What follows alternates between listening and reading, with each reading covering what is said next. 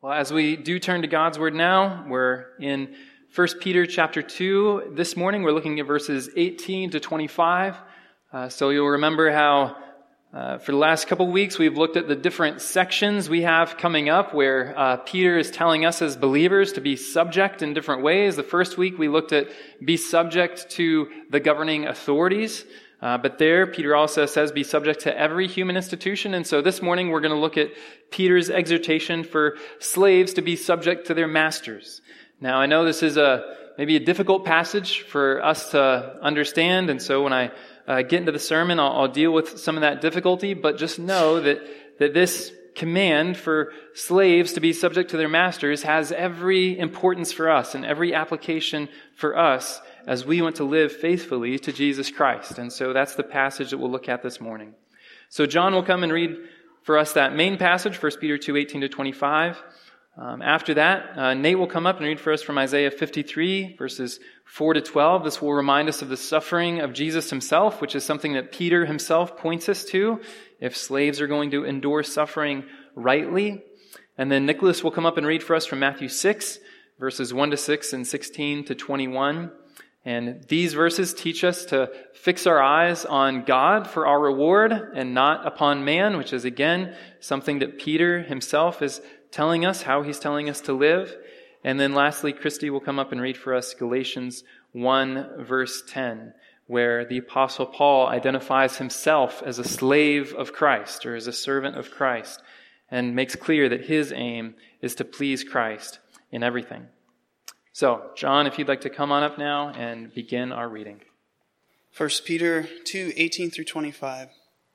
Servants, be subject to your masters with all respect, not only to the good and gentle, but also to the unjust. For this is a gracious thing when, mindful of God, one endures sorrow while suffering unjustly.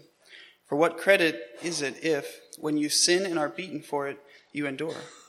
But if when you do good and suffer for it, you endure, this is a gracious thing in sight of God. For to this you have been called, because Christ also suffered for you, leaving you an example, so that you might follow in his steps. He committed no sin, neither was deceit found in his mouth. When he was reviled, he did not revile in return. When he suffered, he did not threaten, but continued entrusting himself to him who judges justly. He himself bore our sins in his body on the tree, that we might die to sin and live to righteousness. But his wounds, by his wounds you have been healed, for you were straying like sheep, but have now returned to the shepherd and overseer of your souls. Isaiah 53 verses 4 through 12. Surely he has borne our griefs and carried our sorrows, yet we esteemed him stricken, smitten by God and afflicted. But he was wounded for our transgressions. He was crushed for our iniquities. Upon him was the chastisement that brought us peace, and with his stripes we are healed. All we like sheep have gone astray. We have turned every one to his own way, and the Lord has laid on him the iniquity of us all.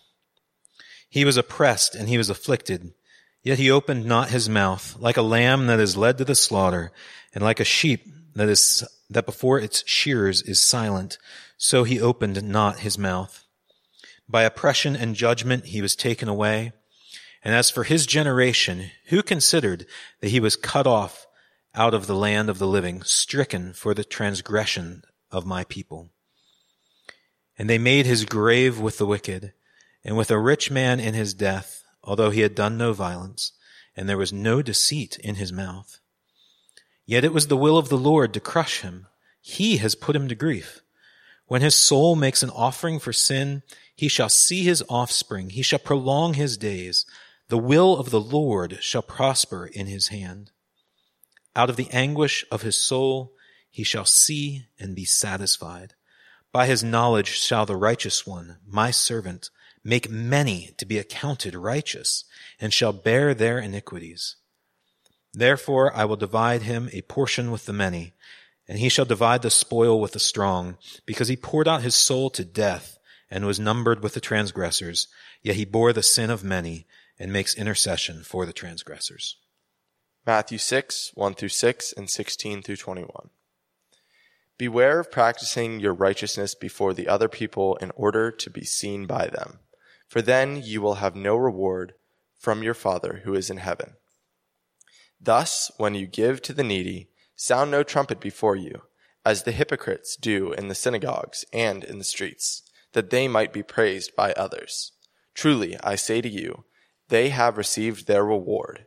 But when you give to the needy, do not let your left hand know what your right hand is doing so that your giving may be in secret, and your Father who sees in secret will reward you. And when you pray, you must not give, must not be like the hypocrites, for they love to stand and pray in the synagogues and at the street corners, that they may be seen by others. Truly I say to you, they have received their reward. But when you pray, go into your room and shut the door and pray to your Father who is in secret, and your Father who sees in secret will reward you. And when you fast, do not look gloomy like hip- the hypocrites, for they disfigure their faces, that their fasting may be seen by others. Truly, I say to you, they have received their reward. But when you fast, anoint your head and wash your face, that your fasting, fasting may not be seen by others, but by your Father who is in secret. And your Father who sees in secret will reward you. Do not lay up for yourselves treasures on earth where moth and rust destroy, and where thieves break in and steal. But lay up for yourselves treasures in heaven, where neither moth nor rust destroys, and where thieves do not break in and steal. For where your treasure is, there your heart will be also. Galatians 1:10 For am I now seeking the approval of man or of God? Or am I trying to please man? If I were still trying to please man, I would not be a servant of Christ. So in 1 Peter 2, uh, verse 18, we see the primary command that uh, Peter has for us right off the bat. Servants, be subject to your masters with all respect. Servants, be subject to your masters with all respect. This is the main command that Peter gives us in these verses. Everything else he says comes along to support this command. And so you probably have a question as we read this command. Where are we going with this this morning, right? Uh, what does it mean that slaves are to be subject to their masters? Why should we care about this, right? We can be very thankful to God that no one in this congregation this morning is a slave so that they have to pay particular attention to this verse. And yet, as I said, I believe this passage has lots of application to us in every way. Uh, just to maybe off the bat, uh, correct one wrong notion. I'm not going to be talking about employees and bosses, okay? Maybe you think that that's where we should apply the, the slaves and masters analogy, but I think that would be a terrible way to transfer this text to our modern day, right? In our jobs, we are not slaves, okay? We, we get paid for our labor, which means we're not a slave. A slave means you don't get paid for your labor, you're just owned. So we, we shouldn't be applying this text in particular to our workplaces. But this is a text that I think can be applied to all of life. And I think it can be applied to all of life because the calling that Peter here gives to slaves is essentially a calling that he gives to every Christian. You can see that in verse 21 of 1 Peter 2. He says, For to this you have been called. Okay, now he could be referring to slaves in particular, but I'm arguing that he is applying this to all Christians. And the reason for that is where Peter goes from there. For to this you have been called because Christ also suffered for, for you, leaving you an example so that you might follow in his steps. Okay, so do you hear that? If Christ suffered for you, namely, if, if you're a Christian, if you're someone who's trusted in Christ, if you're someone who has said, my sins, Jesus, I trust your atonement for, and your resurrection I take for my own, if that describes you, Christ suffered in your place, then the calling that Peter gives here to slaves, or to servants, as the ESV has it, he gives to you, okay? So this passage is not just applicable to people who are slaves who have masters. This passage, what Peter exhorts us to here, is applicable to every single Christian. Now, I also realize that this passage and Maybe even the passage from last week about how we have to be subject to the authorities, and almost certainly the passage that we'll tackle in some weeks to come where it says, Wives, be subject to your husbands. I realize that these sort of passages really um, kind of hit us sideways, right, in the modern world. Uh, we are not comfortable with someone exhorting slaves to be subject to their masters, right? And we're not comfortable with that for very good reason, I would say. But because there are just so many questions involved in uh, just the, the wider ramifications of what Peter says here, I do want to tackle some of those harder questions in coming weeks, okay? So this morning, I'm really going to focus on what you could call the, the heart application of this passage, what all of us as Christians are to do. But in coming weeks, I do want to wrestle with some of the other issues that this passage brings to the surface. So, one of those questions that I could see you having is why, in the first place, does Peter seem to give some kind of legitimate authority to a master owning slaves? How can that authority possibly be a good thing? How can we as Christians assent to that kind of authority?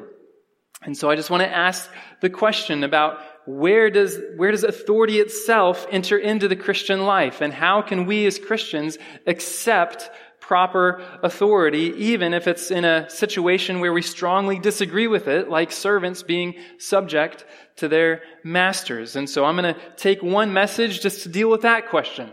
How should we think of authority? How can that kind of authority be a good thing?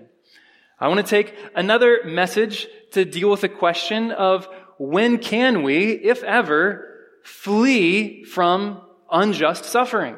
If someone is treating us wrongly, if someone is abusing us, is it the case that we as Christians are just always supposed to take it? I mean, that's what Peter seems to be exhorting slaves to here, right? He's, he says very clearly, be subject to your masters not only to the good and gentle, but also to the unjust. And then he even makes it more clear what's going on. In verse 20, what credit is it if when you sin, you're beaten for it, you endure? But if when you do good and suffer for it, you endure, this is a gracious thing in the sight of God. So he really seems to be holding up for servants in this case that if they're in this position where they're getting beaten, even for doing a good thing, then they're supposed to endure for the Lord's sake. And so that raises a question for us today, right? Is that what all Christians are supposed to do all the time? Are we always just supposed to stay in bad situations for the Lord's sake? That's a really difficult question, right? So I want to take another message where I, I wrestle with that reality and how we as Christians are supposed to respond to unjust suffering. And then I want to take one more message. The, the last message, the last question that I see raised by this passage is how are we as Christians supposed to advocate for greater social change? Right? This passage here seems like a really good passage you could turn to in the Bible to just justify slavery more generally, right? You could say, oh, look, God must be in favor of slavery because God is telling slaves to be subject for their masters. So does that mean that we as Christians, in whatever cultural context we find ourselves in, are just kind of supposed to be okay with it and just try to find a way to live in the midst of that? I don't think that's the right answer. And so I want to take a week where I ask that specific question. Coming from this passage of 1 Peter, how can we as Christians engage in this work of social change, of changing our city or our nation or the world in directions that it does not exist right now? And there are proper ways for us to do that as Christians, and there are improper ways for us to do that as Christians. But I know that's a really big and a really important question because really wonderful social changes in history have been brought about by Christians advocating for those changes. And so we want to honor that and ask, how can we biblically advocate for those things? So I just want to let you know at the outset that I will be dealing with those questions separately because if you have those questions in your mind, then that's a good thing. That's an understandable thing. And we should go to scripture with those questions. If you have any other questions in your mind that spring from this passage about unjust authority, I invite you to email me about them or ask me about them. Maybe it would be another sermon that we could do just on the basis of these questions.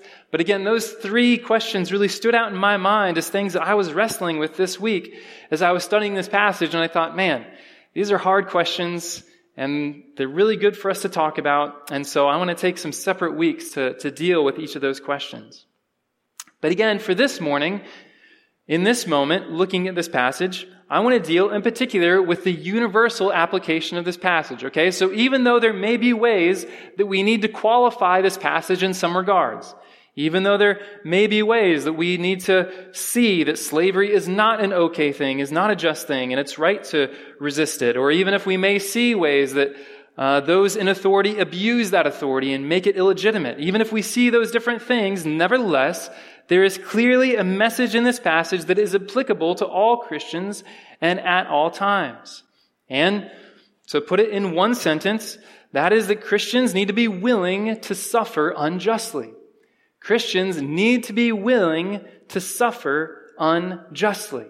Okay, that's the, that's the heart of what Peter is exhorting servants to here. Peter knows that there are slaves in the midst of the Christian congregations that he is writing to. And he knows that those slaves are suffering unjustly.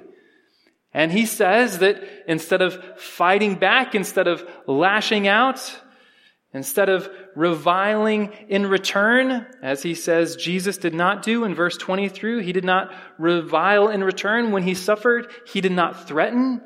So instead of lashing out in those ways, we as believers need to be willing to suffer unjustly. And not just suffer unjustly in the sense of just waiting for our moment to lash back out, but suffering unjustly with all respect, as verse 18 says. Be subject to your masters with all respect.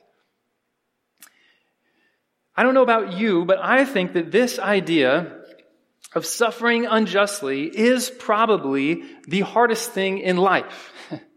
And I'm not trying to make an overstatement there. I mean, just ask yourself the question to you, what is the most difficult thing in life? What is the most difficult situation you could possibly find yourself in? And just think through some different options there, right? I mean, maybe some people would say the most difficult situation would be some kind of physical pain that just doesn't go away. I mean, that would be very hard, right? To just have physical pain all the time? Yeah, that would be really hard. What about doing something really terrible and then having to suffer the consequences for it? You know, what if you had to murder someone and then spend the rest of your life in prison? Like, that would be really hard to spend the rest of your life in prison. Or you do something stupid and you get some injury and now you have this injury for the rest of your life. Like, that would be really hard to deal with, right? But I think kind of putting both of those hard things together is this idea of suffering unjustly, right? Because not only are you suffering, which is just painful in itself, right? It's suffering, it's painful by definition, but it's also something that you don't even deserve. It's something that it's not brought about because of your actions. In fact, if it's an unjust suffering, that means it's brought about in spite of your actions. That means that you're doing the right thing. You're doing what you're supposed to do. And yet, in spite of this fact that you're doing what you're supposed to be doing, suffering is still coming. Now, in the context of this passage, it's really clear what this unjust suffering is, right? It's a slave who has a master who is just a brutal and an unkind master.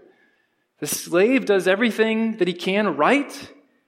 He tries to please his master all the time with respect, showing honor.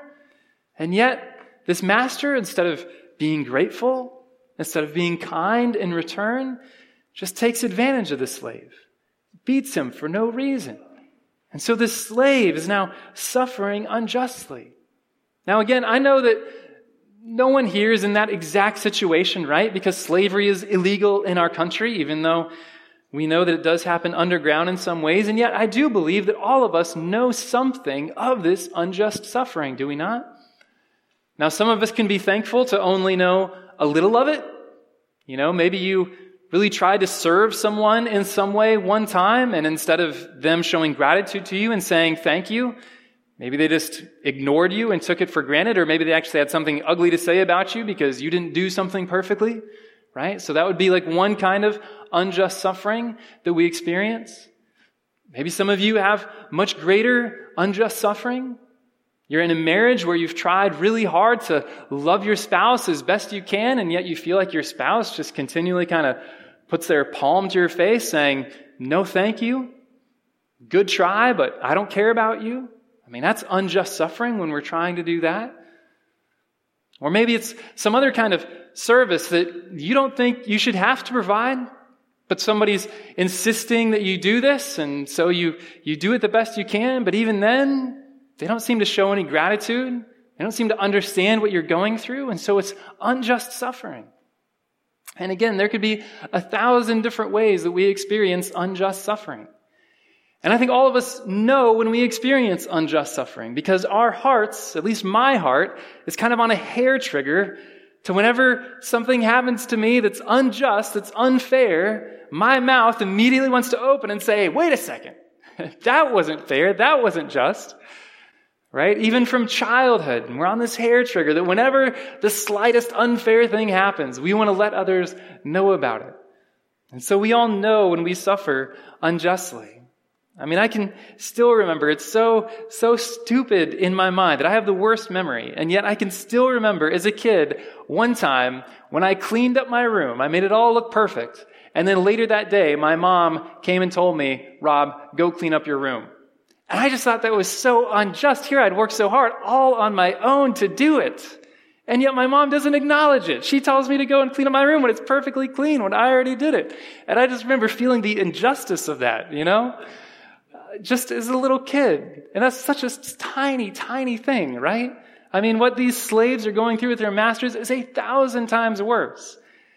I mean, Lord, save any of us from having to endure something to that extent. But if we do endure something to that extent, Peter here is offering us hope. He's offering us a way forward. How can we endure? How can we, as believers, go through unjust suffering? And his answer, I think, is just one of the most beautiful answers possible. I think it shows just precisely because unjust suffering is the most difficult thing for any of us in life. I mean, if Jesus Christ can get us through that, if Jesus Christ can get us through unjust suffering, I think he must be able to get us through anything, right? I mean, surely if he can get us through unjust suffering, he can help us deal with physical pain or sickness. He can help us deal with just facing the consequences of our own sin. He can help us deal with all these lesser, lesser things. If he can help us deal with being beaten when we haven't done anything wrong, I mean, it doesn't get any worse than that. And so what is Peter's answer? Well, let's start from the beginning one more time in verse 18, and again we'll read down through verse 25.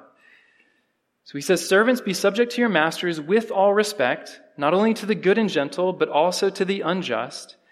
For this is a gracious thing. That's his first hint of an answer. This is a gracious thing. When mindful of God, one endures sorrows when suffering unjustly. For what credit is it if, when you sin and are beaten for it, you endure? But if when you do good and suffer for it, you endure, this is a gracious thing in the sight of God. Notice those words, gracious thing, is repeated two times. In other words, he's saying we're looking to God as the one we're serving, right? We're worried more about what he thinks than we are about what this master thinks or whoever it is that's causing us to suffer unjustly. So it's a gracious thing in the sight of God. That's the first thing that's supposed to kind of warm our hearts and prepare us to endure suffering. But he doesn't stop there by any stretch. Verses 21 to 25, I think, are one of the most powerful gospel meditations in all of Scripture. He points us to the gospel, to Jesus Christ himself, to help us endure suffering. So look at verse 21. For to this you have been called, because Christ also suffered for you, leaving you an example so that you might follow in his steps. He committed no sin, neither was deceit found in his mouth. When he was reviled, he did not revile in return. When he suffered, he did not threaten, but continued entrusting himself to him who judges justly. He himself bore our sins in his body on the tree, that we might die to sin and live to righteousness. By his wounds you have been healed. For you were straying like sheep, but have now returned to the shepherd and overseer of your souls. So I identified at least six reasons in here, six things in here that Peter brings to bear to help us endure with respect unjust suffering. Now, the first thing is really something that kind of goes unstated, something that's presupposed. And that thing that is presupposed behind what Peter writes here is that Jesus is amazing. is that Jesus is the greatest person who ever lived. Not only is Jesus the greatest person who ever lived, Jesus is very God of very God. That's what gives motive to Peter writing what he writes here because he's writing to fellow believers, right? He's writing to other people that agree with him that Jesus is amazing. And so his assumption is that if we can agree that Jesus is amazing, and if I can show you that Jesus did this thing, then you will want to do it too, right? It's, to simplify it, it's basically a question of who is your hero, okay? Who is your hero? If Jesus is your hero, then you'll want to follow in his steps, right? You'll want to do what Jesus did. And so you will admire the work of Jesus Christ, and because you admire his work, you will want to emulate it. And so when we come to these words, when we come to this passage, that's the first thing we want to keep in mind. We want to ask ourselves the question, okay, is Jesus really my hero? Is he the greatest one in all of history? If he isn't, if you're admiring someone else more, or if someone else is your hero, then lifting up Jesus as this great example isn't going to help you very much because you won't really care to be like him, right? Because you'll want to be like someone else. But if you see that in unjust suffering, you're actually following your hero, you're actually being like him, all of a sudden that becomes a great source of encouragement, right? Because no longer is it meaningless suffering. No longer are you alone in your suffering. Now, your hero, the greatest person in all of history, what he himself experienced, that's what you get to experience. In other words, you're getting to be closer to your Savior, closer to Jesus. You get to understand more of what it was like for Jesus to live the life that he lived if you will live the life that God has called you to live. So the first point to observe is just if Jesus is so amazing, if Jesus is so wonderful, and if Jesus went through all of this injustice, then yes, even though it is injustice, even though it is painful, you are closer to your Savior. You are closer to your hero. And so that's the big point overall, is that Peter is just presuming how wonderful Jesus is, how good it would be to know him. And if you really understand just how good Jesus is, then the fact that your suffering is kind of like a small picture of Jesus' suffering is one of the first things that can give you hope because it means that you're coming to know him more. You're, be, you're becoming more like him. You are becoming like your hero. Now, just consider what a, staggering reality this is, right? I mean, if you go to any movie today, who are the heroes? The heroes are the superheroes, right? All these Marvel movies, everything coming out, DC movies coming out. The heroes are the people who are strongest. And I don't know if you've ever seen one of those movies that you actually thought was good, but I always think those movies are just not interesting at all because you know the hero can't lose because the hero's stronger than everyone else and he's always going to save the day. And so there's no drama, right? So there's nothing exciting about a hero like that. But those are precisely the kinds of heroes that most of the world worships, that most of the world admire, admires, right? The heroes that have no weaknesses, that have it all together, that have this superpower or that superpower. And yet, the hero that Scripture is calling us to admire, this the, the hero that Scripture itself is calling us to, to gaze at in wonder is the one who suffered more brutally than anyone else in the history of the world. The one who gave up all of his power, gave up more power than anyone else in the history of the world. This is the one we are to admire. Beloved, if, if this is who we see as the greatest hero, if this is what we see as the greatest story in all of history, then how can it be that we ourselves just reject any kind of unjust suffering? How is it that, that we as a people would have this hair trigger on any kind of injustice saying, oh, you can't treat me unfairly? That's not right. Beloved, if our Savior himself was treated so unjustly, who are we to think that we are better than him? Who are we to think that we are allowed to escape what he himself did not escape, what he himself endured? So I hope you see how powerful it is just to enter with that basic framework that Jesus is the hero.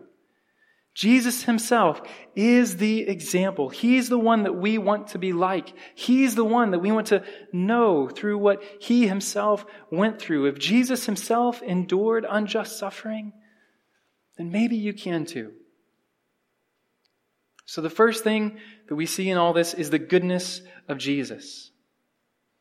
The second thing we see that Peter really reiterates here is how Jesus suffered innocently.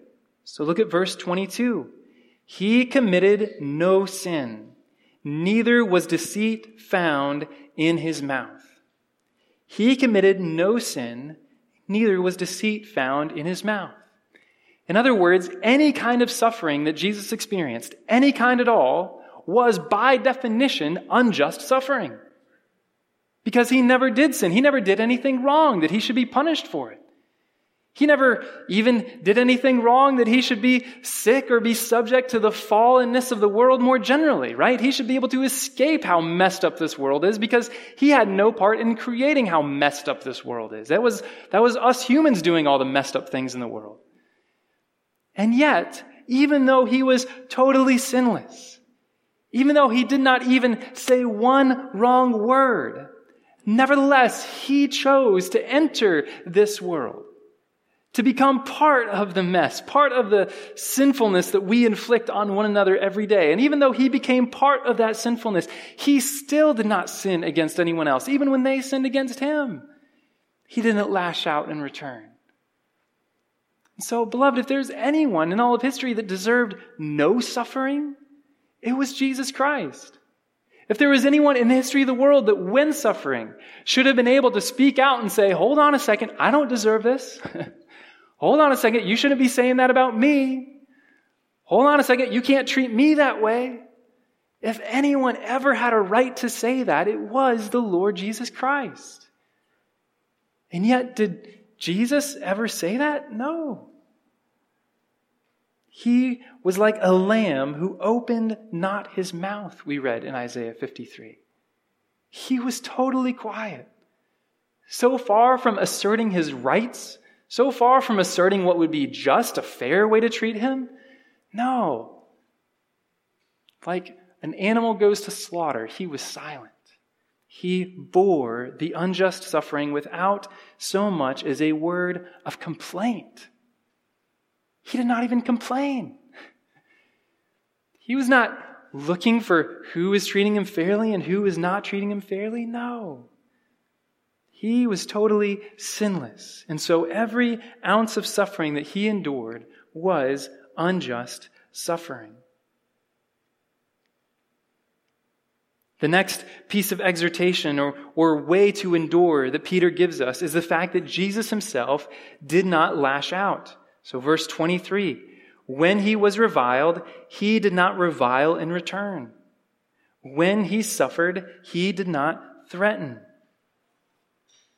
So, again, Jesus, if anyone in all of history had the right to revile in return, had the right to threaten in return, it was Jesus Christ.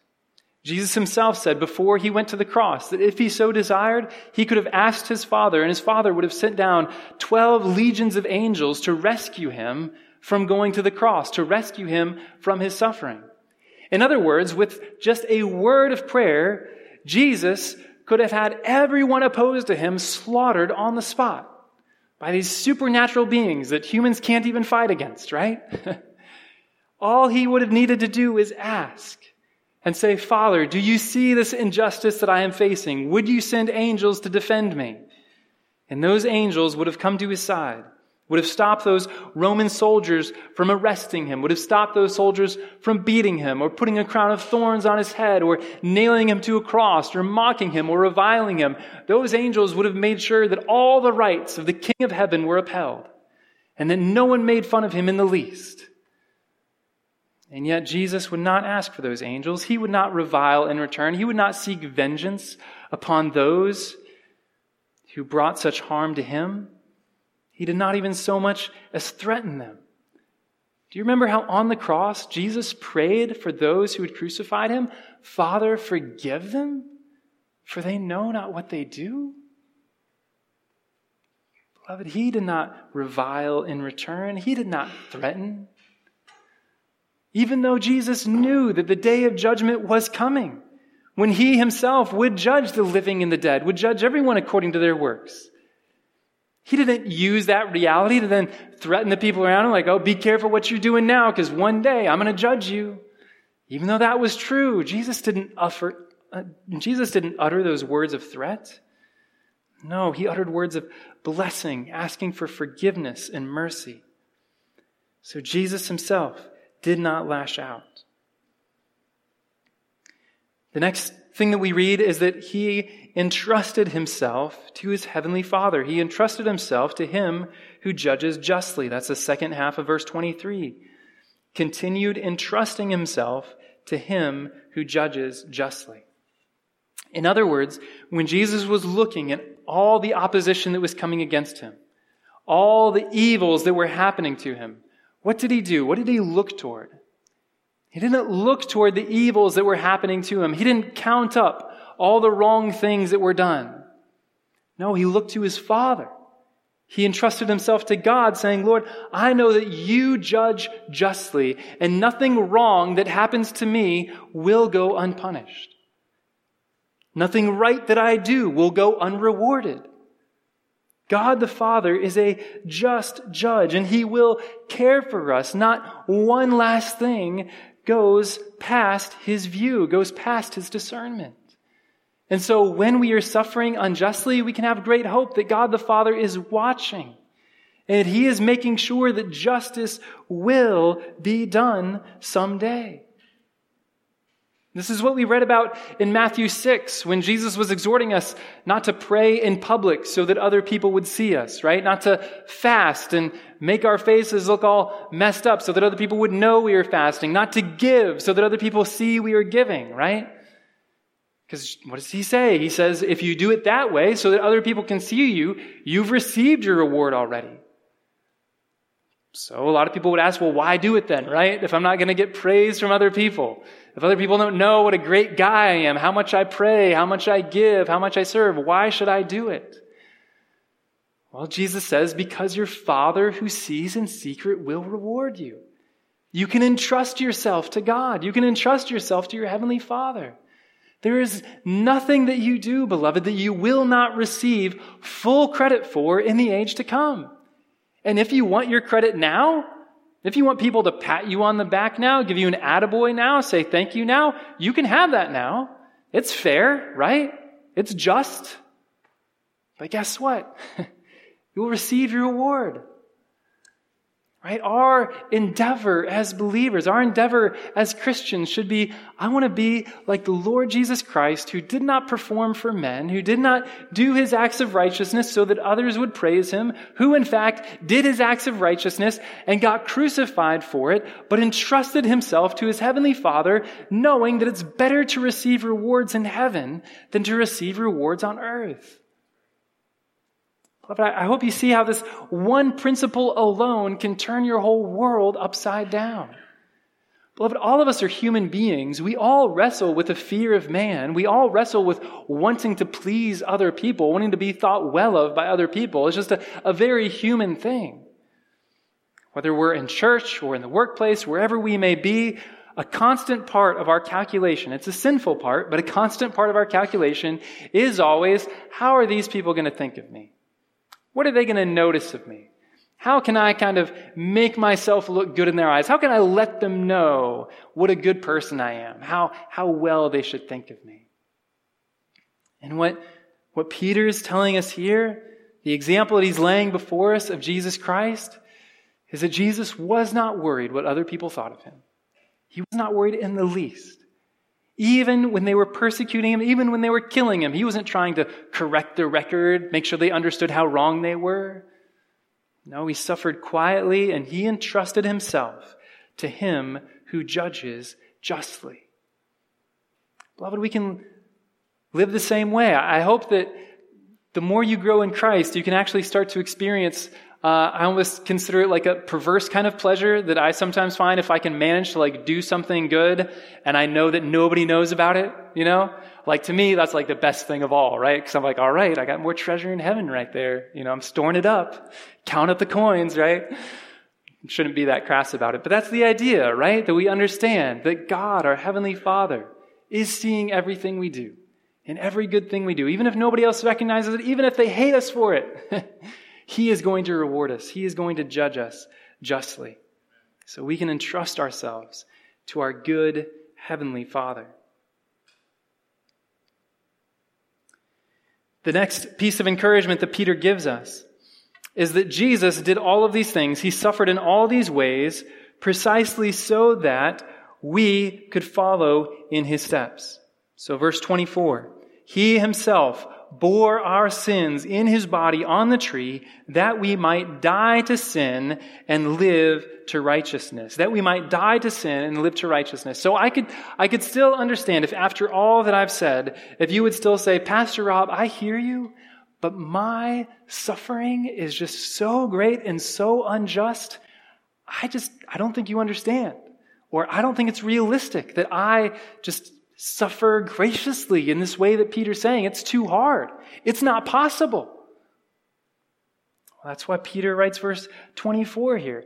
How, how does Peter know that you have the power to fight sin? How does he know that you have the power to suffer graciously even in the hardest moments? Because Jesus himself bore our sins in his body on the tree that we might die to sin and live to righteousness. In other words, Christian, you have objective help to fight sin, right? This is not a self-help message. This is not if you follow these five steps, then you too can endure unjust suffering. It's not that at all. No, this message is the message that Jesus himself died upon the cross. He bore your sins on the cross. And if he bore your sins on the cross, that means that your sins have died. Your sins within you have died. So you can die to sin and you can live to righteousness. In other words, it's not something that you do at all. It's something that Jesus has done for you. And you do it only by trusting in him, by leaning upon his strength. So this is not just strategies that we use or anything like that. This is what Jesus has accomplished for us. And so Peter tells us that Jesus bore our sins in his body on the tree. Precisely so that we would know, even when the suffering seems most unjust, even when the suffering seems worst, we can remind ourselves, Lord Jesus, you have taken all of my sin. You have taken my hatred against this person who is causing me to suffer. You have taken my desire to lash out, to get even. You have taken my harsh words against them. You have taken all these things to the sin, so that, to, to the cross, so that I can die to sin and live to righteousness. And so, as we trust in Jesus Christ, even if our suffering becomes great indeed, even if we become like those Christians like Richard Wurmbrand who have to suffer torture for the name of Christ, then even there we know that sin does not have to grab a hold of our hearts. Bitterness does not have to grab a hold of our hearts. Because Jesus himself has died to sin and we have died in him so that we can die to sin and live to righteousness. So we have actual objective help. And then the last source of encouragement that I think Peter gives us here to this reality of suffering unjustly is what you could call to, to tug at our heartstrings, right? To remind us of the love that God Himself has for us, that Jesus has for us. So the very end of verse 24 there, by his wounds you have been healed. So it's like Peter saying, Remember what a great thing Jesus has done for you, how much he loves you. And then verse 25, For you were straying like sheep, but have now returned to the shepherd and overseer of your souls. Beloved, who is Jesus? He is the one that even when you were straying like sheep, even when you didn't desire him like you should, he is the one who is the shepherd and overseer of your souls. He is the one that drew you to himself with cords of love that healed your wounds with his own wounds. This is just to reiterate the very first point that I made about how good Jesus is. Beloved, if you really understand how Jesus himself is your shepherd, is the overseer, is the one who loves you even when you stray from him, is the one who wants to bear all of your wounds, then even when you yourself are in the midst of unjust suffering, you can look to him. You can remember how unjustly he suffered. And you can speak to your own heart and you can say, Lord Jesus, you love me. You are my shepherd. You are my overseer. I do not have a high priest who is far off from me, who does not understand what I am going through. I have a shepherd who is near, who knows the depths of my suffering, who knows the depths of the injustice that I am experiencing, and he loves me. He is a shepherd to me. He is one who oversees my soul, who cares for my soul. And so, even though it may seem like an extremely hard command, even though me saying to you, one human speaking to another human, you know what? You just have to put up with unjust suffering. That would be a cruel command, would it not be? But coming from the one who himself suffered unjustly, the one who himself took your sins upon him, and your sins ultimately are what put him to death, and yet who said in the midst of that, I love you, I am with you. Beloved, for him to speak that over you is a totally different thing than just some stranger standing up here telling you what you should do. The Lord Jesus is near to you and he loves you. And if he calls you to suffer unjustly, that does not make it easy at all. That does not, that does not remove the weight of unjust suffering. But it does mean you have someone with you to bear the weight alongside you, to help you endure, who knows what you are experiencing. He loves you, and you can trust yourself to him. What all of this means, in sum, is that it is especially through unjust suffering that we come to know our Savior. It is especially through unjust suffering that we come to know our Savior because unjust suffering is exactly what he experienced. In gratitude, he experienced that. Unfair expectations, he experienced that. Slander, he experienced that. Any type of unjust suffering, Jesus has been there. And as you yourself enter into that experience, you enter into a nearness with your Savior that you could not possibly have any other way, so that you are actually able, because of your sufferings, to rejoice. Not just to endure, but to rejoice precisely because of what it gives you. It gives you more privilege to know Jesus than those who do not have that kind of suffering. In Philippians 3, the apostle Paul has listed through his many sufferings. And in verse 10, he says, that I may know him, that is Jesus Christ, that I may know him and the power of his resurrection and may share his sufferings, becoming like him in his death. What are the sufferings that Jesus experienced? Unjust sufferings. What was the death he experienced? An unjust death. He says that I may share his sufferings, becoming like him in his death, that by any means possible I may attain the resurrection from the dead. He was looking forward to his Father who's caring for him. Or consider the words of Jesus in Matthew 5, 11, and 12. This refers, refers to a specific kind of unjust suffering, but I think it applies more broadly. Jesus says, Blessed are you when others revile you and persecute you and utter all kinds of evil against you falsely on my account. Rejoice and be glad, for your reward is great in heaven, for so they persecuted the prophets who were before you. See, because, precisely because Jesus became the upside down kind of hero that the world could not know by reason alone, precisely because of that, so now our greatest victory becomes an upside down kind of victory, right?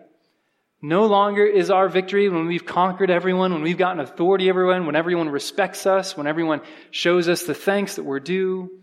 No, now the victory for the Christian becomes when I am able to share in the sufferings of Jesus, when I am able to suffer unjustly. Beloved, this isn't just something for superhero Christians. This is for anyone who's come to know Jesus as their Savior. Again, all of us will taste unjust suffering in small forms or large forms. And in whatever kind of unjust suffering you experience, entrust yourself to God the Father through Jesus Christ, and you will have the comfort that you need in your time of need. Let's go to God in prayer right now. Heavenly Father, I thank you so much for the good news that you did suffer unjustly for us. And that means not only that our sins are now forgiven and we can know you forever, but it also means that in the midst of the great injustice that we face, that we have a friend who is closer than a brother. And so I thank you, Lord Jesus, for tasting our sorrows, for being acquainted with grief. Would you help us to draw near to you and to study your example in our own times of suffering, so that we wouldn't look for the praise of men, but so that we would look for the praise of God? Would you now receive, Lord, our prayers of petition, prayers of confession? If you're tugging on any of our hearts, and as we cry out to you, Lord, would you hear and would you respond without delay?